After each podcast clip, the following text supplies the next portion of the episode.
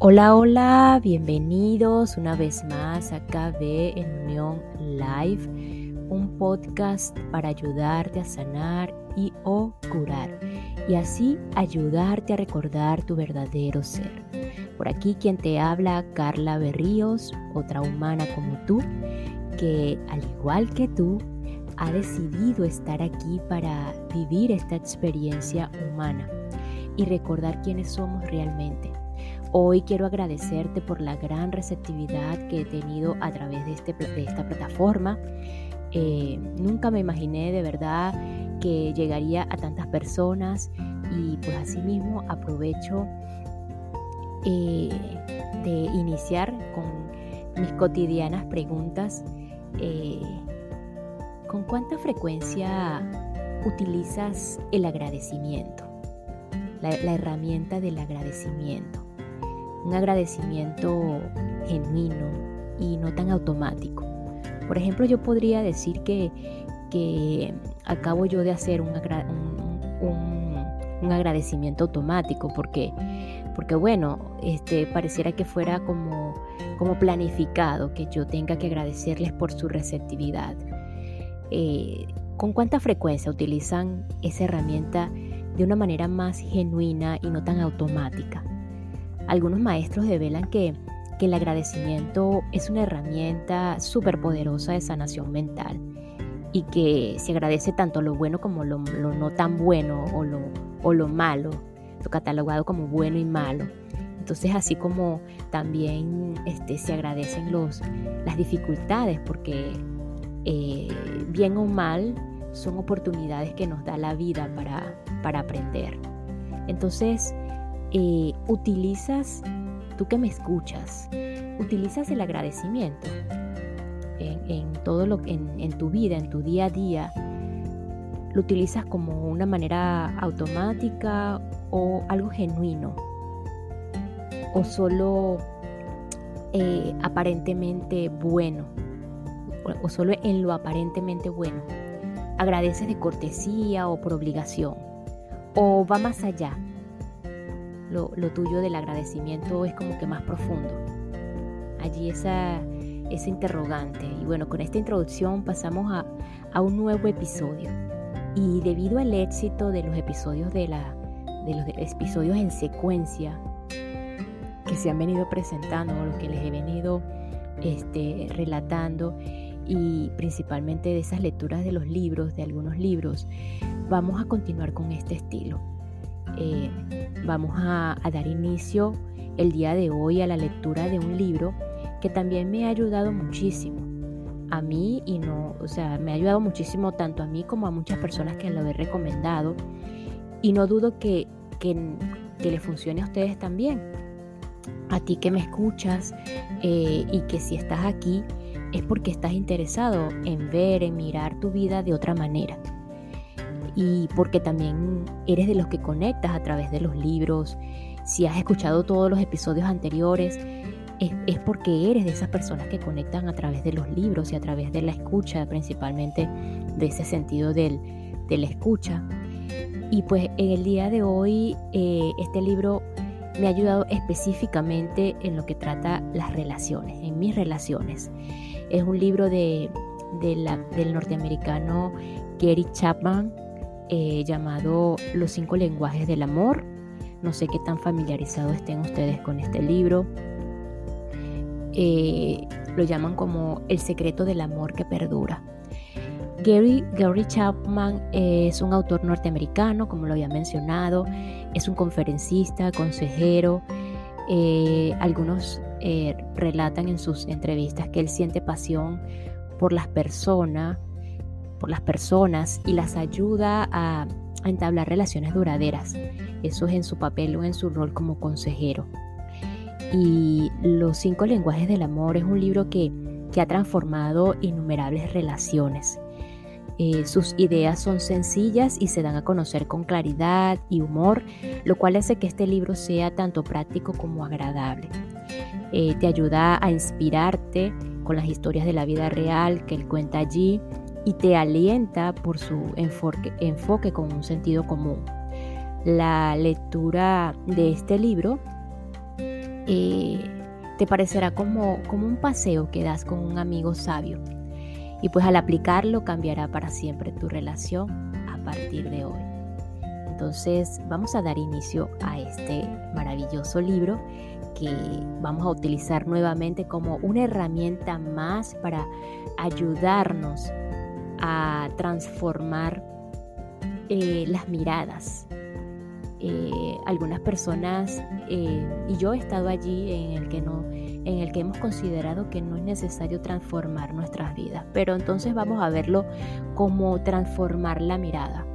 Porque si ya estamos en una, en una etapa que consideramos tiene que existir otra manera, tiene que existir otra manera, no puede ser que la vida sea así, tiene que, existir otra cosa, otra, otra manera, otra forma de yo ver la vida, no solamente de sufrimiento y dolor y de un mundo este, hostil, tiene que haber o existir otra manera.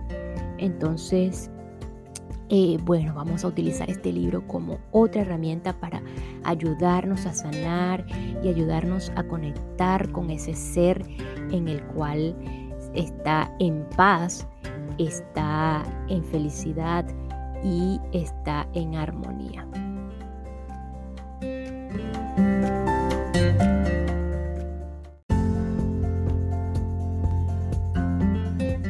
Ok, Iniciamos por los reconocimientos del autor con este libro que me parece interesante mencionarlo. Él habla de que el amor comienza o debe comenzar en el hogar. Para mí eso significa Sam y Grace, papá y mamá. Sin ellos todavía estaría buscando el amor en lugar de escribir sobre él. El hogar también significa Caroline. Si todas las esposas amaran como lo hace ella, pocos hombres estarían buscando más allá de la cerca. Shaylee y Derek están ahora fuera del nido, explorando nuevos mundos, pero me siento seguro del calor de su amor. Soy bendecido y estoy agradecido. Estoy en deuda con muchos profesionales que han influido en mis conceptos del amor. Entre los mismos están los psiquiatras Rose Campbell y Judson Sweeter, por la ayuda editorial estoy en la deuda con David Barr, Gary Peterson y Betsy Newell Heiss. La experiencia técnica de Tricia Q y Don Smith hizo posible que cumpliera con los plazos de publicación. Por último, y lo más importante, quiero expresarles mi gratitud a los a las cientos de parejas que a través de los años me han hablado del lado íntimo de sus vidas. Este libro es un tributo a su sinceridad. Ahora sí, el capítulo número uno. ¿Qué le pasa al amor después de la boda? ¿Qué le pasa al amor después de la boda? A más de 9.000 metros de alturas, en algún lugar entre Buffalo y Dallas, puso su revista en el bolsillo de su asiento. Se volvió hacia mí y me preguntó, ¿en qué trabaja usted? Hago consejería matrimonial y dirijo seminarios para el enriquecimiento del matrimonio, dije sin rodeos. Siempre he deseado preguntarle esto a alguien, dijo. ¿Qué le pasa al amor después que uno se casa? Renunciando a mis esperanzas de echar una siesta, pregunté, ¿qué quiere decir? Bueno, dijo, he estado casado tres veces y cada vez era maravilloso antes de que nos casáramos, pero de alguna manera todo se derrumbaba después de la boda. Desaparecía todo el amor que pensaba que tenía por ella y todo el amor que parecía que tenía ella por mí. Soy una persona bastante inteligente. Dirijo un negocio exitoso, pero no lo comprendo. ¿Cuánto tiempo estuvo casado? Le pregunté. La primera vez duró unos 10 años. La segunda vez estuvimos casados tres años y la última casi seis años. ¿Su amor desaparecía justo después de la boda o era una pérdida gradual? Indagué. Bueno, la segunda vez fue mal desde el principio. No sé lo que pasó, no sé lo que pasó. En realidad pensaba que nos amábamos, pero la luna de miel fue un desastre y nunca nos recuperamos. Solo fuimos novios seis meses. Fue un idilio vertiginoso. Fue emocionante de verdad. Sin embargo, después del matrimonio fue una batalla desde el principio. En mi primer matrimonio tuvimos tres o cuatro años buenos antes de que llegara el bebé. Después que nació el bebé, sentí que le daba su atención al bebé, que le daba su atención al bebé y que yo dejaba de importarle. Era como si su única meta en la vida fuera tener un bebé. Y después de eso ya no me necesitaba más. ¿Le dijo eso? Pregunté. Sí, se lo dije. Me dijo que estaba loco. Me dijo que no entendía el estrés de ser enfermera las 24 horas del día. Me dijo que debía ser más comprensivo y ayudarla más. En realidad procuré hacerlo, pero no parecía eh, que marcara alguna diferencia. Después de eso nos apartábamos de nos apartábamos cada vez más. Al poco tiempo no quedaba amor, solo falta de vida.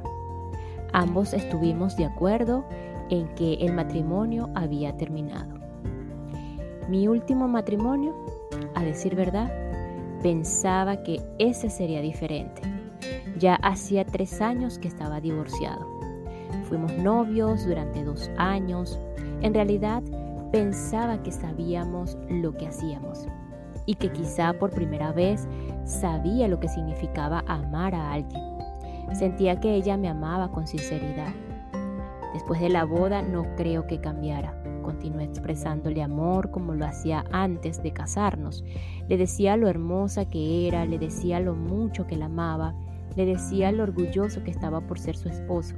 Sin embargo, a los pocos meses, a los pocos meses de casados, empezó a quejarse de pequeñas cosas. Eh, al principio, como que no, es, no sacaba la como que no sacaba la basura o no colgaba mi ropa. Luego atacó mi carácter diciéndome que sentía que no podía confiar en mí, acusándome de no serle fiel. Se convirtió en una persona negativa por completo. Antes del matrimonio nunca fue negativa. Era la persona más positiva que conociera jamás. Esa fue una de las cosas que más me atrajo de ella. Nunca se quejaba por nada. Todo lo que yo hacía era maravilloso. Pero una vez que nos casamos, parecía que no podía hacer algo bien. A decir verdad, no sé lo que pasó. A la larga la dejé de amar y empecé a molestarme con ella. Era obvio que no me amaba. Reconocimos que no sacábamos nada viviendo juntos, así que nos separamos. Eso fue hace un año. De modo que mi pregunta es esta. ¿Qué le pasa al amor después de la boda? Mi experiencia es común. Es por eso que tenemos tantos divorcios en nuestro país. No puedo creer que esto me sucediera tres veces. Y los que no se divorcian aprenden a vivir con el vacío ¿O en verdad el amor se mantiene vivo en algunos matrimonios? De ser así, ¿cómo lo logran? Las preguntas de mi amigo sentado en, el 5A, en la Quinta Avenida, eran las mismas que miles de personas casadas y divorciadas se hacen el día de hoy. Algunos se las hacen a los amigos, otros se las hacen a los consejeros y los clérigos, y hay quienes se las hacen a sí mismos. A veces las respuestas se expresan en la jerga de la investigación psicológica, que es casi incomprensible. Otras veces se exponen en el humor y en el folclore.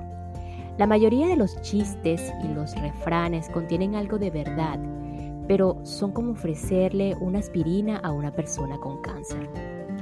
El deseo por el amor romántico en el matrimonio está arraigado en lo más profundo de nuestra constitución psicológica. Los libros abundan sobre el tema. Los programas eh, de entrevistas de la radio y la televisión lidian con esto. El Internet está lleno de consejos. También lo están nuestros padres, amigos e iglesias.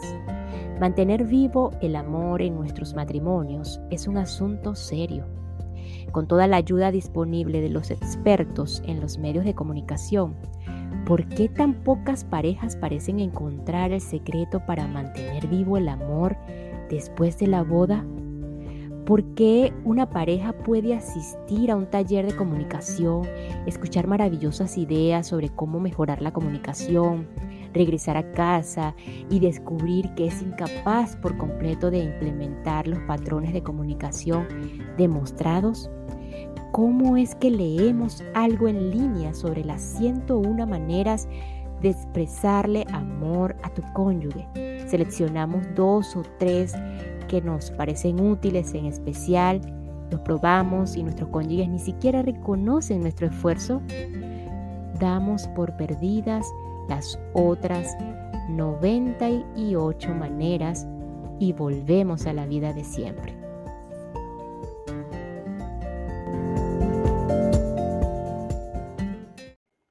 Y esta pequeña pausa es para enviar un saludo y agradecimiento genuino para todas las personas que me escuchan desde Honduras, específicamente en el departamento de Cortes, así como la provincia de Panamá en Panamá y el Distrito Federal Río Grande do Sul y Minas Gerais en Brasil. Muito obrigado, Brasil. Gracias Panamá, gracias Honduras.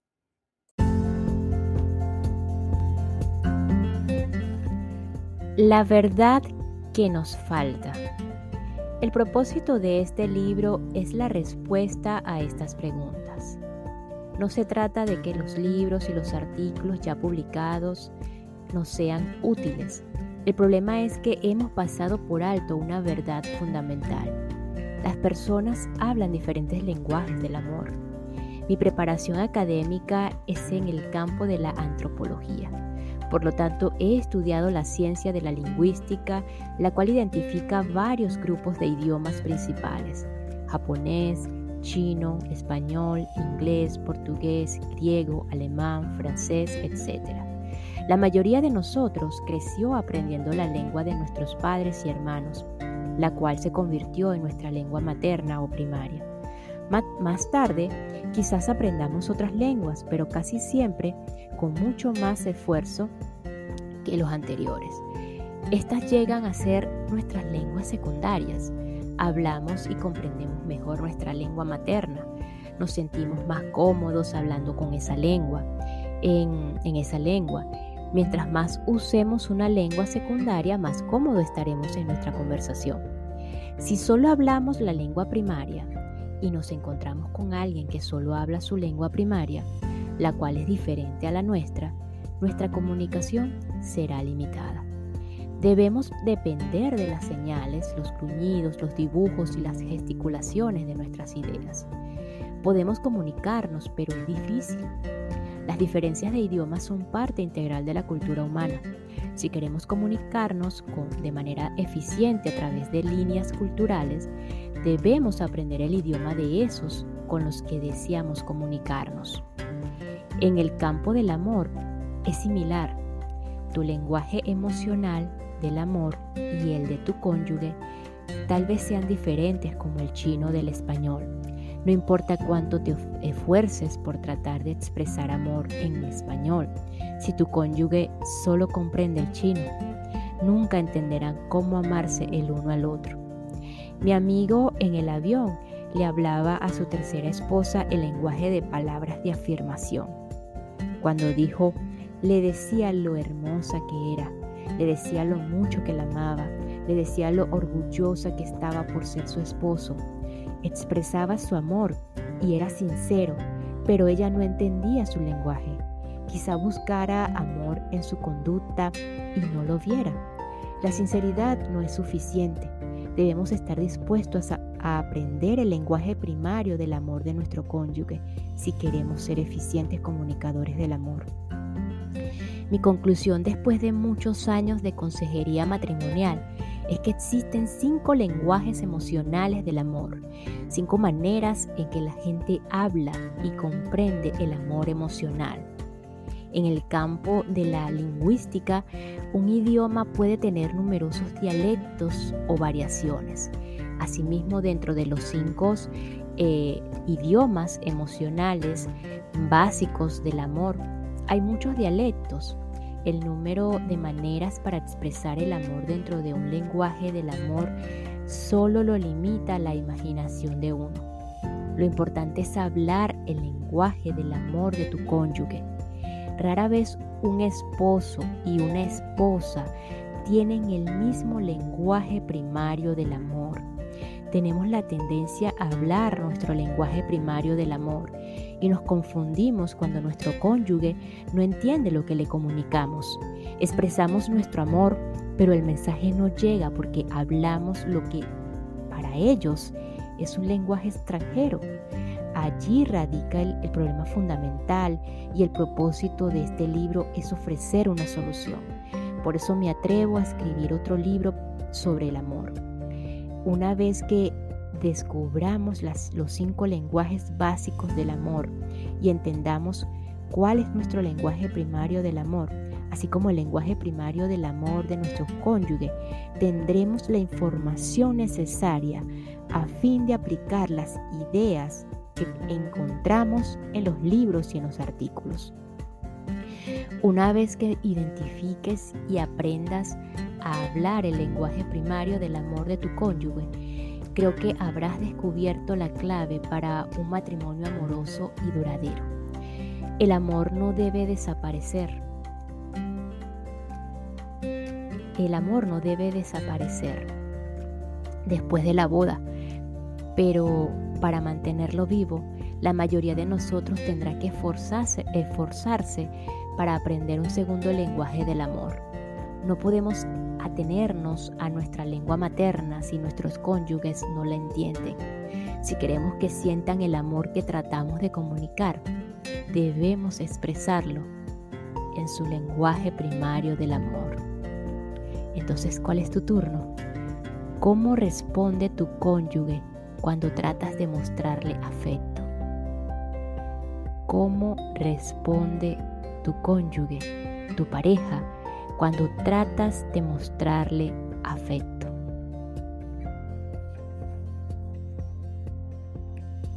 Nos quedamos con, esta, con este primer capítulo en dos frases eh, muy interesantes e importantes.